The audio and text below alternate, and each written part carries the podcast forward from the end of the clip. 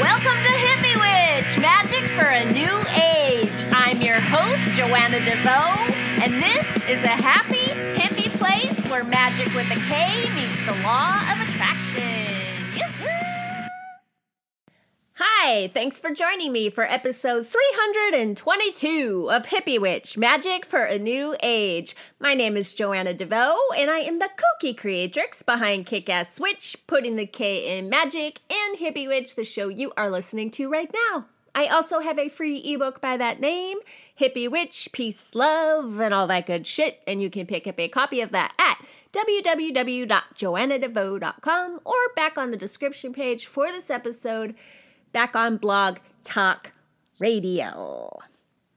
Welcome, welcome, friends. Welcome, you lucky witch, you lucky witch. This podcast today, this episode is about choosing your magical path. And I am not talking about what kind of pantheon you work with, what flavor your personal religion is. I'm talking about luck and magic, the manifestation process. So here are my thoughts on that. I, I don't think this will be a very long episode, but I think it's a fun one. If you can tell, my voice is maybe a little more bouncy than it usually is, and it's usually pretty bouncy, but it's extra bouncy today because I think this is a really fun thing to talk about. So, if luck is preparation meeting opportunity. Have you heard that before? It's it's a cliche. Luck is preparation meeting an opportunity. So if luck is preparation meeting an opportunity, magic is getting into alignment with that opportunity on purpose and making your own luck. That's what magical people do. That's what witches do. That's what law of attraction practitioners do. We are making our own luck. So from my perspective, there are two basic ways you can do this. There are many, many, many different ways, but I'm just talking broad strokes here. So there are two basic ways that you can do this. One, you can cast a spell, or as some would say, set an intention and then do everything you can to get into alignment with the desired outcome. For you, that might be entirely done in a magical circle in one ritual. You cast your spell, you get into alignment with it energetically, and then you let it go out into the universe and wait for it to come back to you. Like an order out to the universe. You're putting in your order, like you're ordering food, and then you just wait for the waiter to bring it to you. Or it could be like, uh, maybe you're more like me and you actually believe you have to meet the universe halfway. So for you, getting into alignment would be you finish the intention setting and then you start meeting the universe halfway. You start getting into alignment with your actions. So that is scenario number one. Set an intention, get into alignment with the desired outcome. Number two, you work closely with your guides and synchronicity. I happen to think that is the language of spirit guides, God, angels, whatever you're working with, synchronicity. So working close with your guides and synchronicity in order to be led to the next right step for your soul, and then the next, and then the next. So you don't actually have a desired outcome, but you're living a magical life because you are constantly tuning in to whatever it is for you, your higher self, angels, spirit guides, God, and you're and you're letting yourself be guided that way. And in that way, life feels magical. Miracles happen.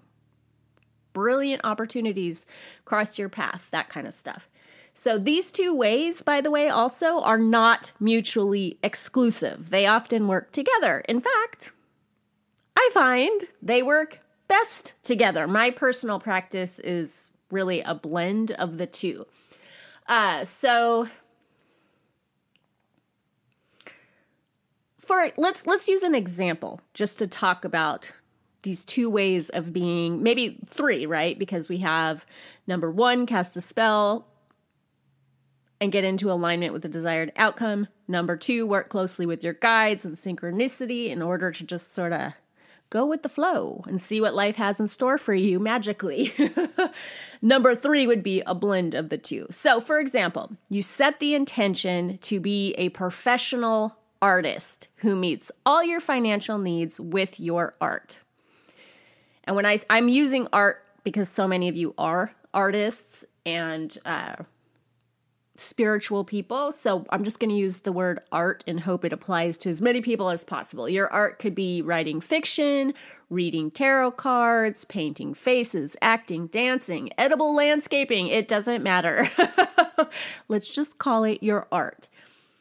So you set an intention to be a professional artist who meets all of your financial needs with your art. In scenario one, you set an intention to make a million dollars in two years by getting an on-camera endorsement of your talent from Oprah Winfrey and then parlay that into your big art biz. It's very specific. You're going to make a million dollars in two years and Oprah's going to help you do it. In scenario two, you work on developing your craft daily, whatever your craft is, and you let spirit guide you in terms of what you're meant to create, who you're meant to meet and serve, and what outcome is best for the good of all. Christians do this by praying for what they want and then letting Jesus take the wheel. Take the wheel, Jesus! And then they call it a miracle. I call it magic. Call it what you like, but it's it's this mysterious engagement with life that I, I, I'm kind of obsessed with. I was as a Christian and I am now as a witch.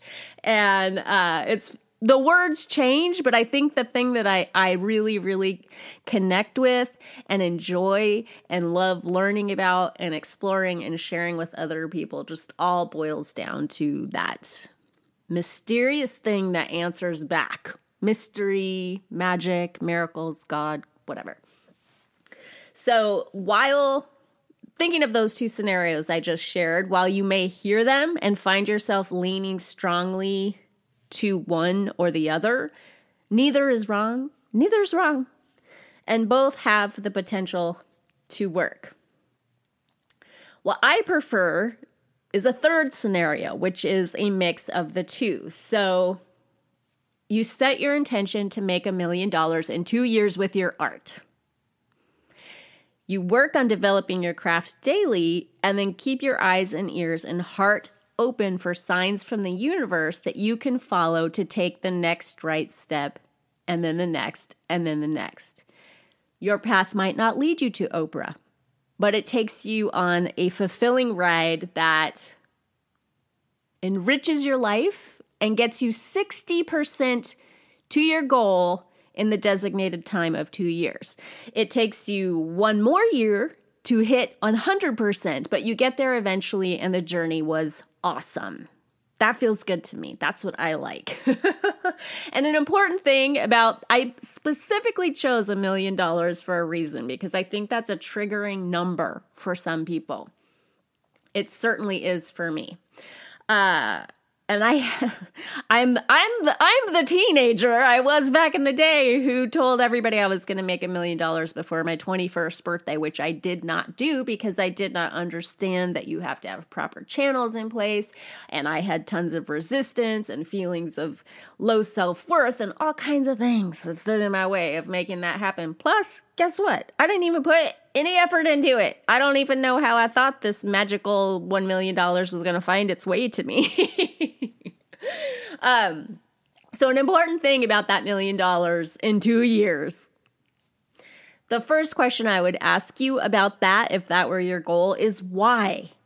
Why? Why does it have to be a million dollars in two years? If your why is strong, if you're passionate about your why, then go for it. Go for it. If it truly feels within the realm of possibility for you and those numbers don't bring up any resistance, perfect. That's an awesome goal. And F Y I, a strong why, depending on the person, it really could be as simple as because I think it'd be fun to try. And I want to blow, blow my own mind with the possibilities. I want to see how this magic stuff works. If you really can get into a space of fun and a million dollars in two years doesn't like bring up a bunch of resistance and I'm not worthy of that and that's not possible. If you're just like, if you hear that and you're like, oh my God, that sounds so fun. Let's do it. Awesome. The key is that it shouldn't bring up any resistance. Um, maybe a little tiny bit, but you're going to have to work through that resistance very consciously. Ideally, it wouldn't bring up resistance, whatever your goal is. And the idea should feel energizing, like you can't wait. You can't wait to get to work, meeting the universe halfway and executing this kick-ass plan you just hatched. You'll know, you'll know over time if you truly are in that space, if you can sustain the effort on your end. If you wake up most days ready to engage the magic and eager to do your part in making it happen, you're good. You're good. You're on your way. If you find yourself instead making excuses or your interest starts dwindling, that's okay too. No judgment. That's fine. It just means you either reached beyond your own perception of what's possible and you need to scale down the numbers a bit in order to release that resistance, or you're off track altogether with what your soul really craves now, and that's an invitation to check back in with yourself to ask, okay, if I don't want that thing I thought I wanted, what do I want? Like really, what will make this wacky thing called life feel more like From, feel more like a game I can win and actually enjoy? And I should add too, um, that's just my personal take on how I want life to feel. I am super duper ambitious about my career specifically. I'm very ambitious, but I also want to have fun. Like joy, fun, and happiness. Like these are core values for me. So the journey to whatever, I think I value that more than all my big ambitious goals. I would like to achieve them. I, I hope to, to achieve them. But if I have a lot of fun and a joyful life on the way, like that's really what matters the most to me. You, fun might not even be like something you give a shit about, really. Not everybody's like, hey, life, woo! You might be more focused on going deep into other people's pain to offer healing or fighting for a cause that's close to your heart. You may be looking to change the world and willing to get into the dirty, nitty gritty of it, which may not be fun, but it's right with your soul and deeply fulfilling. That is great too. That is perfect. That's perfect if that's who you are. Um, so going, going back to our two main sample scenarios here, I just want to travel back to where I started here. Scenario one, in which you, I hope you guys are following this. In my mind, it's like beep, beep, beep, beep, beep, I can just see it, uh, I could just see it so clearly in my mind. Um, you'll have to let me know if you're with me on this episode. So scenario one, in which you set a very specific intention for a very specific outcome, and you're very, very, very specific about it and attached to that specificity.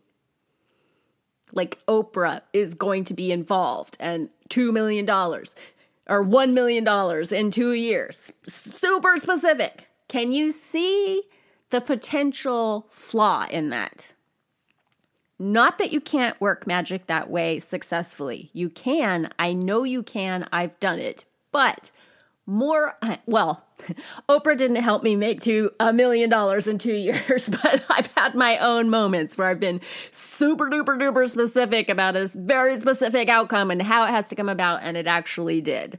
And I threw all my magic at it. I had better luck when I was new to magic, uh, before before I like learned how it all works. Like there is something to beginner's luck. Speaking of luck and magic, there is something about just believing and just going for it that has, it has a lot of energy to it, a lot of creative energy. Um, So, uh, okay, okay. Scenario one, being super specific and seeing the flaw in that. Um, more often than not, for me, at least, it doesn't work that way. It's too narrow a channel that you're creating with all that specificity, uh, and getting super duper hyper specific about both the desired outcome and the way it must come into being. You're cutting yourself off from a whole world of possibilities. You may be costing yourself more time, or you may be actually pinching yourself off entirely from the thing that you want because you're just not willing or able to see the other opportunities to make it happen that come your way. It's like that old joke. I feel like maybe everybody has heard this joke at least once in their life, especially if you grew up in church.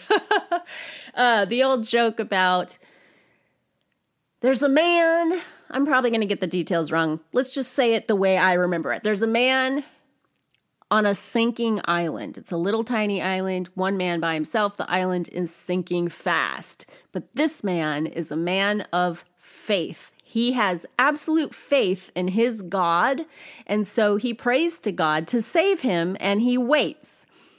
He knows the Lord is coming. He knows it. That's how strong his faith is. There is no doubt in his mind. So when a rescue helicopter appears and lowers a rope, he denies it and says, "No, thank you. The Lord is coming to save me." Unfortunately, just after that, the water starts rising higher and faster, but it will not shake this man's faith. He believes. He believes. So the water is up to his waist by the time a dinghy with a small search party floats by and casts him a, uh, what are those things? Those little lifesaver round floaty things. They cast him one of those. And say, "Grab hold, we will tow you to safety." And still he denies the help, saying, "No thanks. I know in my heart, my Lord will save me." Finally, when the water is up to his neck, the Coast Guard arrives and the man waves them away. He waves them away only to drown moments later. So when he gets to heaven and he finally meets God, the first words out of his mouth are, "My Lord, why didn't you save me?"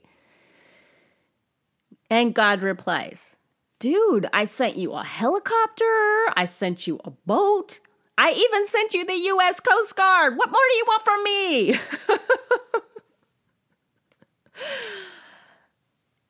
It's a corny old joke. But it, I think it demonstrates the point pretty well. If you're so insistent that things have to turn out in the specific way you envisioned, you might miss the mark altogether. You literally cannot see it when your big opportunity arrives. Like when the universe starts saying yes, you're like, "Nope, you are not Oprah. I know how this is supposed to go."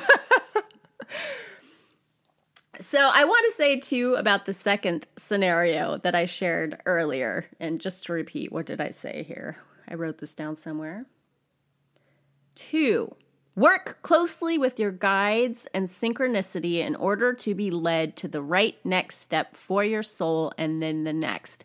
So that is about not having a desired outcome other than maybe just I want I want to be of service, or I want to live my soul's purpose. It could be just something like that.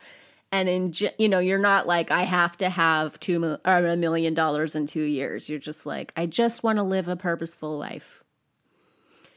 I am sure that that is a super groovy way to live and to really get into the flow of life in the most magical way. And if you are there, if you're in that place in your life, I I I look at that and I think that's freedom. That's really a beautiful thing.